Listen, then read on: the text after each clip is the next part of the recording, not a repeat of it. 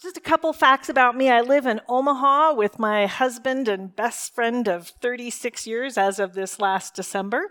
Uh, his name is Kelly. He couldn't be here today. We have two grown children and three amazing grandchildren. Do I have any grandparents in the house? Okay, so you know this rocks your world when you become a grandparent. And of course, I would be remiss as a grandparent if I didn't show pictures of my grandkids to you. And it would take too long to do that individually. So I thought we could just start with on the screen so you can see the joy they bring to me. This is Garnet, my four year old granddaughter who lives in Phoenix. Yes, aw, is appropriate. and then this next picture is Briley and Huxley. Briley is two and Huxley is seven months. They live in Omaha near me. Thank you, Lord. And this last picture is Kelly and I, and it kind of looks like we're, well, I guess you can tell that's the beach. We're in Alaska there, but that's my love of my life and my husband of 36 years. So at least he's here with us in spirit, though he can't be here with us today. Um, as your superintendent, I have been in this role for over eight years. It's an elected role, so it means every four years they uh, reelect, and they just did that. You were a part of that by virtue of those who go to our meeting and vote, make that vote.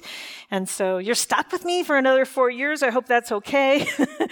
but um, it's because of that that I get to serve the hundred churches and growing. And it is growing because we have such a strong commitment to planting new churches uh, with the help of faithful and generous churches like yourself, and you have been faithful and generous, so thank you.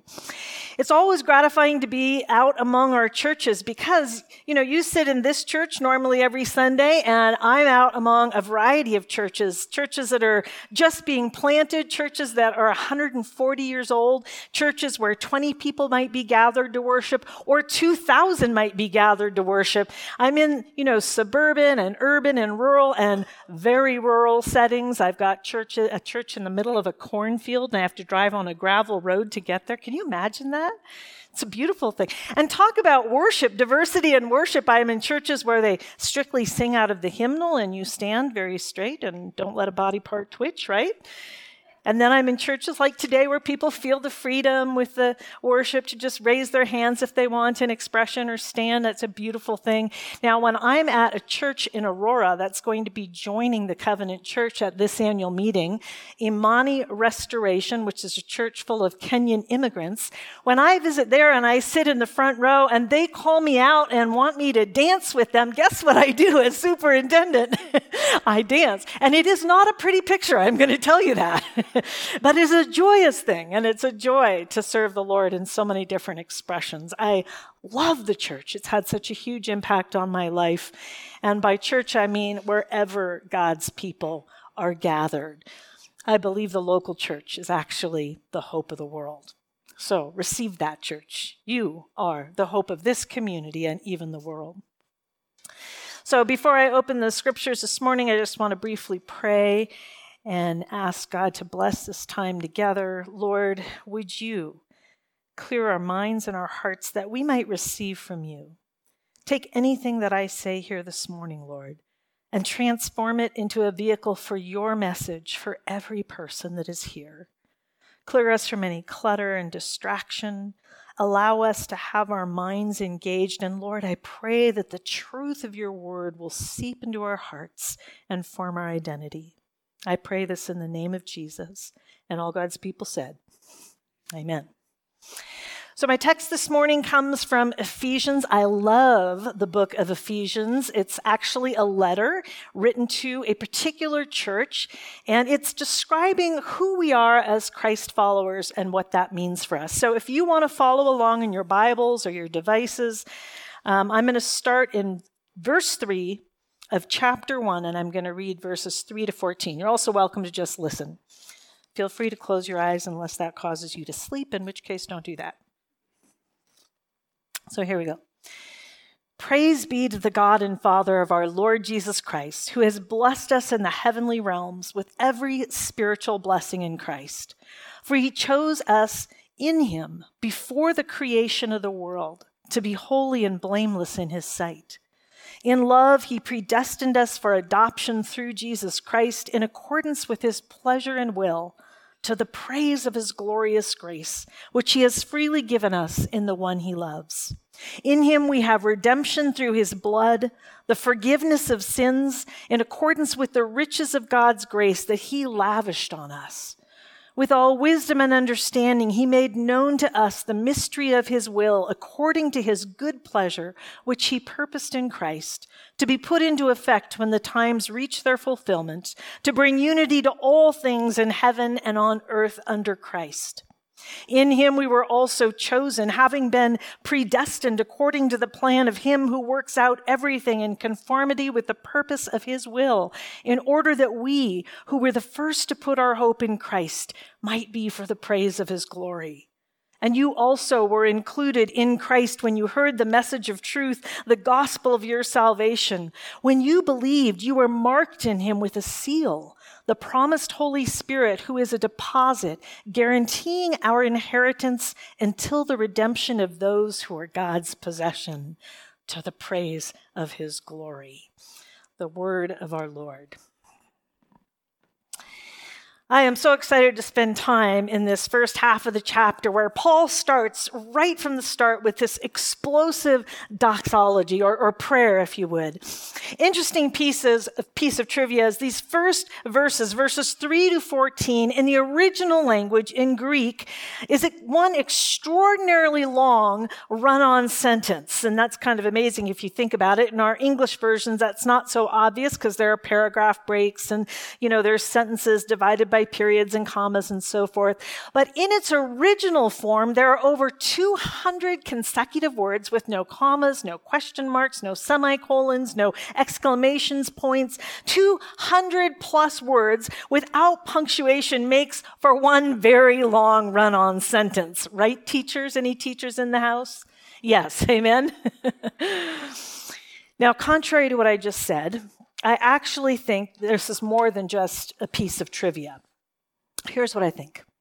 As Paul starts out his letter to the Ephesians, as he's describing what God has done for us in Jesus and, and how blessed we are, covering basically all of salvation history since before the creation of the world until that time when all things in heaven and on earth will be brought together under Christ Jesus. As he's declaring this, he is simply so exuberant, he can't even come up for air long enough to put in the punctuation. So there's a ton to learn here. It's so rich. We're basically hardly going to scratch the surface this morning. But I also think there's something to be said about the tone in which Paul delivers this. Now, I want you to keep in mind that when Paul wrote this letter, he'd been a Christian for about 30 years. It was 30 years before that that he met Jesus in that profound experience on the Damascus Road, if you remember that. And so for 30 years, he's been teaching the Bible, he's been planting churches, he's been in prison, he's navigated arguments in the church. Think Paul has started a few arguments in the church. He settled matters of racial inequality. He employed and gave honor to women to use their full gifting in the church. I don't know that he argued over the color of the carpet or what instruments are played in worship, though I highly doubt it. But I do know he had been preaching and teaching and leading a gospel movement for 30 years when he wrote this. So the gospel was not new news to him. It was old news. In fact, very old news to him, but but oh, it was such good news to him. And as Paul starts his letter with this 200 plus word broad brushstroke summary of what God has done for us in Jesus, he is so ridiculously ecstatic he can't slow down to catch his breath. So let me give you my loose paraphrase of what I just read. We'll just call this the Tammy paraphrase if that's okay with you. Paul is saying here, listen.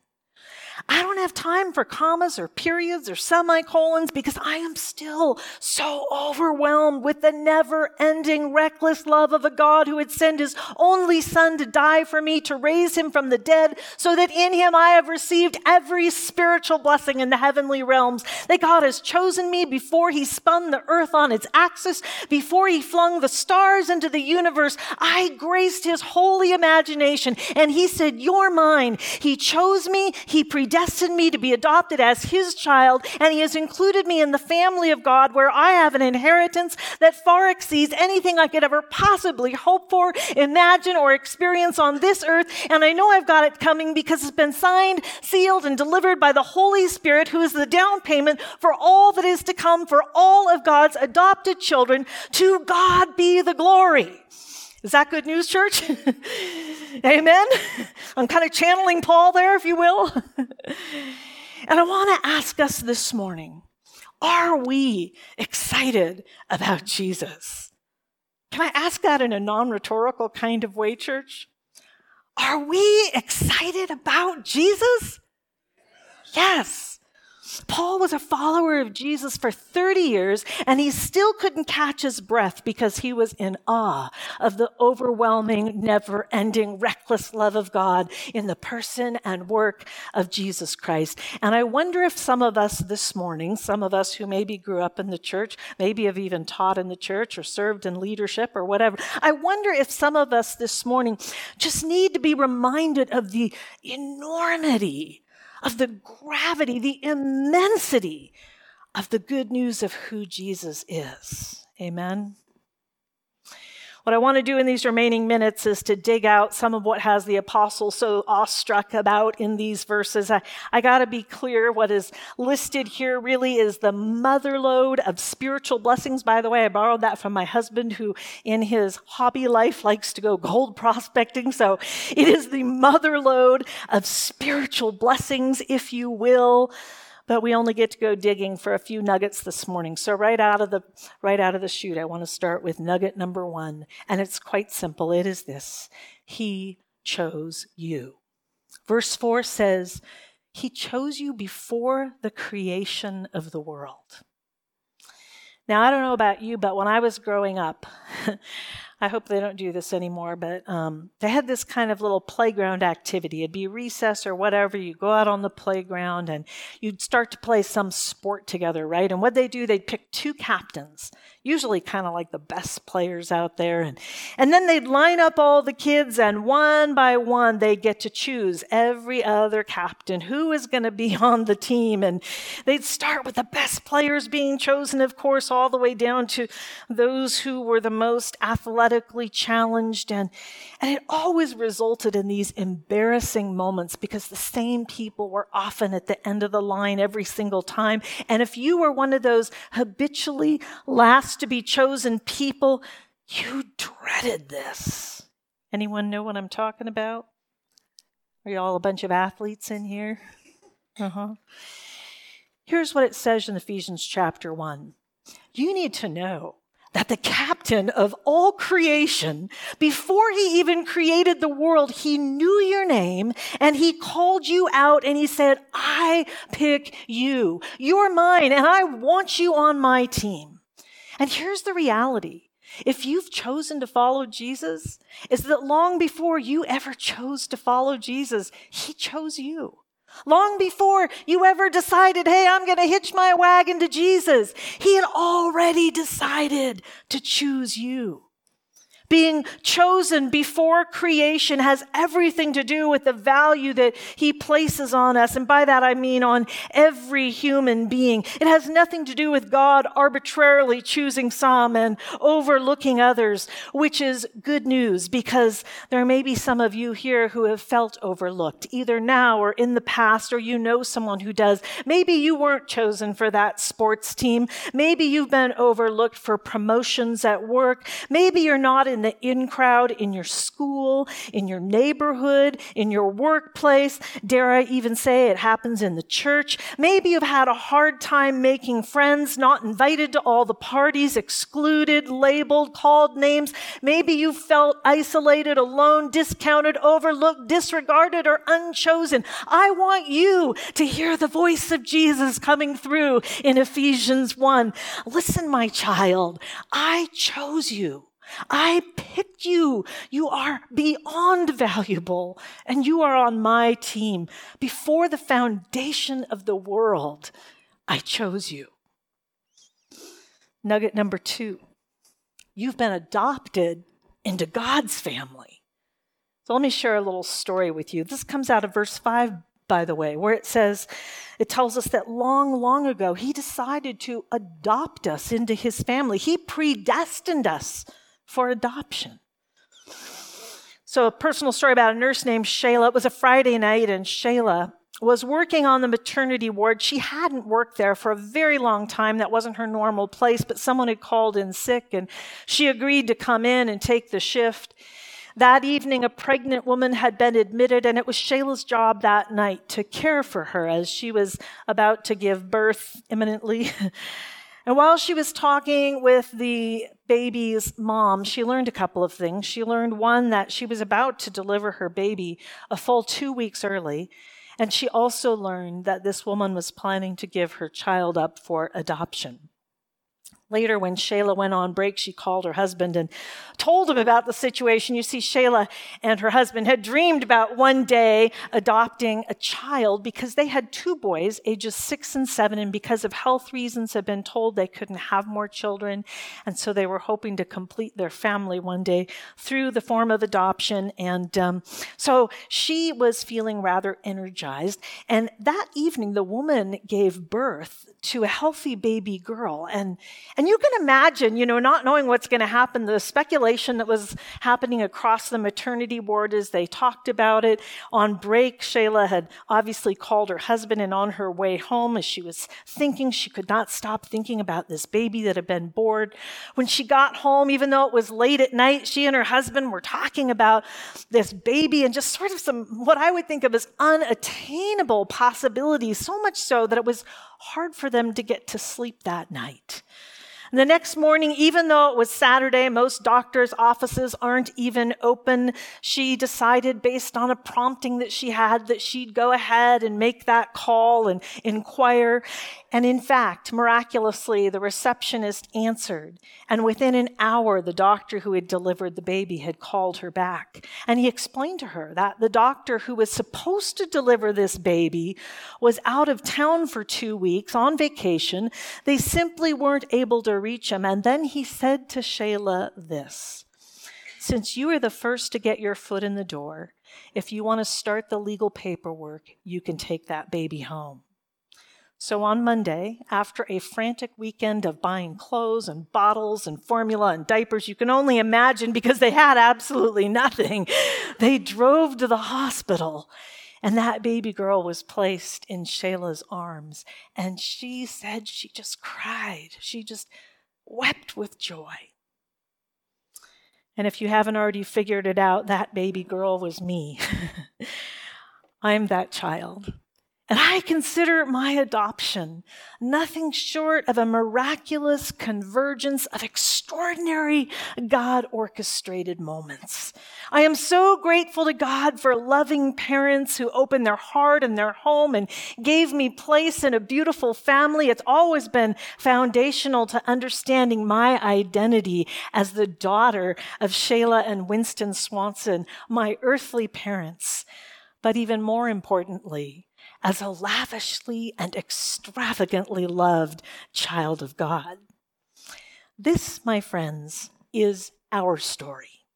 Our stories, every one of them, are a miraculous convergence of extraordinary God orchestrated events that have led to our adoption as children of God.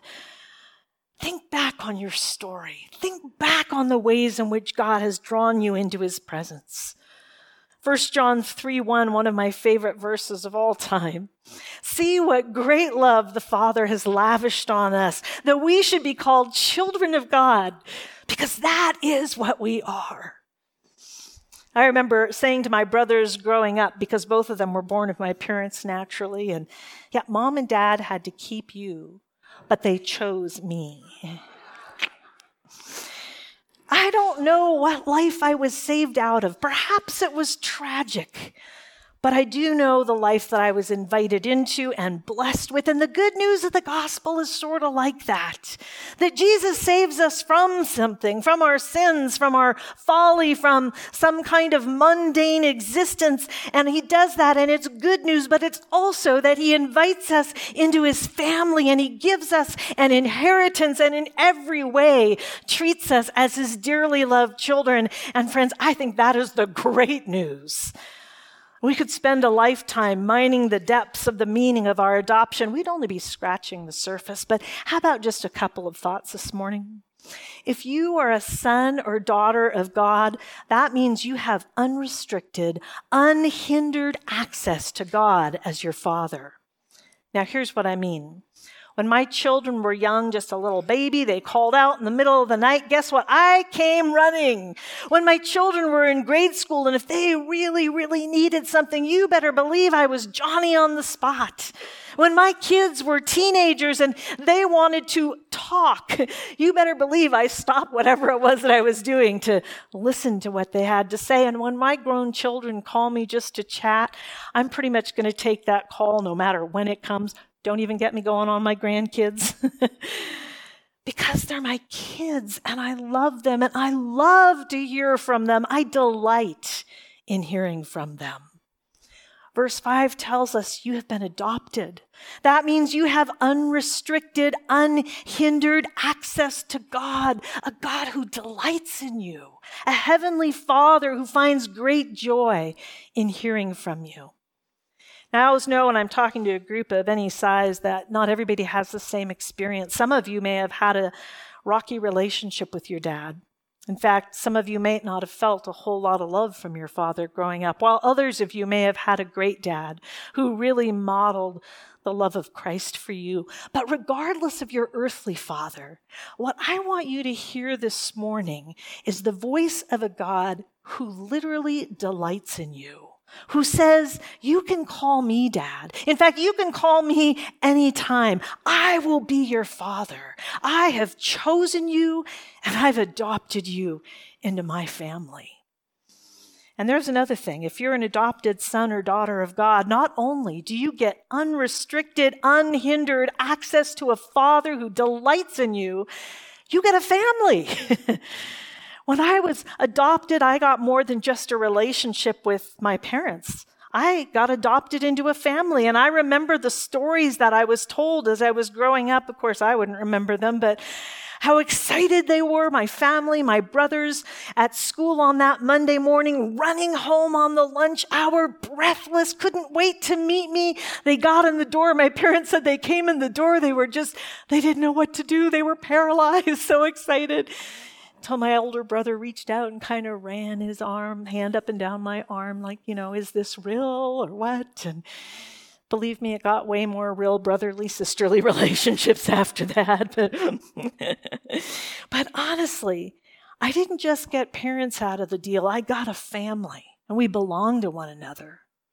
Dietrich Bonhoeffer wrote this about the Christian family. He said, We belong to one another only through and in Jesus Christ. In Jesus Christ, we have been chosen from eternity, accepted in time, and united for eternity. Now, this should impact everything. When I think of God's family, it's so much bigger than my little family of origin, beautiful as that is. It's bigger than the Castle Oaks covenant family or even the denomination, right? It's people from every nation, tribe, people, and language, anyone who calls God Father and knows Jesus, his Son. It's people from everywhere, and it means we need to care about the things that matter to the family, the rest of the family. When our brothers and sisters, I'm going to guess here at Castle Oaks, are experiencing some kind of joy, we rejoice with them, we celebrate. When they're experiencing some kind of sorrow, we come alongside and we care for them. And in the same way, we need to think of the universal family. When children are separated at the border from their parents and are terrified, we need to care because they are Christ's family. When children are shot in the streets or in the schools or in the movie theater, we need to care. When some of our brothers and sisters lack opportunities that some of us can take for granted, we need to care about that. When Christians around the globe are persecuted, mistreated, imprisoned, run out of their country, we need to care about that. We need to care for them because the family of God transcends the color of our skin, the country of our origin, or the language that we speak. God said it. That makes it so. And Ephesians tells us that one day, according to God's good pleasure, which He purposed in Christ when the times reach their fulfillment, He's going to bring unity to all things in heaven and on earth under Christ to the praise of His glory. And in Revelation 7, it paints just that picture of God's entire family gathered from every nation, tribe, people, and language, gathered around the throne of God, praising Him in the heavenly realms. I got to tell you, that is going to be the best family reunion ever. Amen, church? No wonder Paul was so exuberant. we get a family with all the blessings and all the responsibilities that come with that. You're a family here at Castle Oaks, brothers and sisters with one another, and even across the greater covenant family. And our family extends to Christ followers all around the globe. And it's been God's plan all along to pull this diverse family together, both those in heaven and those on earth, to bring unity under Christ. And we get the privilege of aligning our heart with God's heart in this area, aligning our hearts with God's plans and His purposes, and participating with Him in accomplishing that in the here and now because we already belong to each other.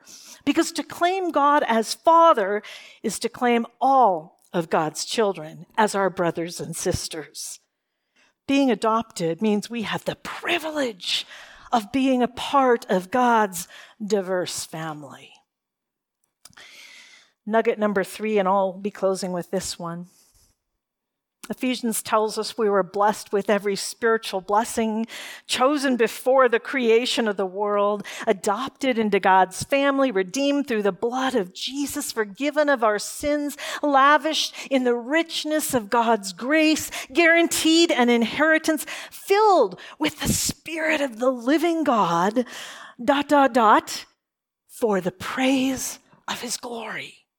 The praise of his glory. That little phrase is seen three times in that scripture that I read to you here. I think that's Paul's way of saying, hey, pay attention to what I'm saying. Whenever we see references in scripture to God's glory, it's talking about God being revealed. And when we experience God being revealed, when we see his glory, when we experience his presence, and when we experience his power, we can't help but praise him. Glory is all about revelation, God revealing his character as a loving God, a saving God, one who chooses us, who values us, who delights in us, who adopts us into his family. But in this outburst of praise to God, Paul turns this on its side, if you will, and says, We who are in Christ are for the praise of his glory. Now, that's kind of shorthand for we get to reveal Christ. We are for the praise of his glory. We get to reveal Christ. You see, in verse 4, it says he chose us before the creation of the world to live holy and blameless lives before God, which makes sense because we're for the praise of his glory. Whatever else the church is, it has to be a community of changed people. We've got to look different than the world around us. Our primary citizenship, our primary political party, if you would say that, is the kingdom of God. And we need to take our identity cues from there and not from the toxic, divisive, me first, dehumanizing, and devaluing rhetoric in this world in which we live. We're called to live in alignment with God's plans and His purposes, which is to bring all things together under heaven and earth, under Christ, so that we who are in Christ, we we will be for the praise of his glory. That's the point. We are chosen by God for the praise of his glory. We are adopted by God for the praise of his glory. We are put in this diverse family for the praise of his glory so that we will participate in making Christ known. and the beauty of our life being incorporated into the life of Christ, a people chosen, loved, redeemed, forgiven, is that God would be praised. To God be the glory. So when we ponder that question, I asked at the outset, are we excited about Jesus? I want to ask it again. Can you help me out here, church? Are we excited about Jesus? Are we excited about all that He's done for us? Yes. It's my prayer, Castle Oaks family, that you will grasp how wide and long and high and deep is the love of Christ. To know this love that surpasses knowledge, not only here, but seeping down into our hearts and experiencing it every day to know this overwhelming, never ending, reckless love of God, that you may be filled to the measure of all the fullness of God, so much so that His love spills out of you and pours into the lives of those around us. And to God be glory in the church and in Christ Jesus throughout all generations, forever and ever. Amen. Amen.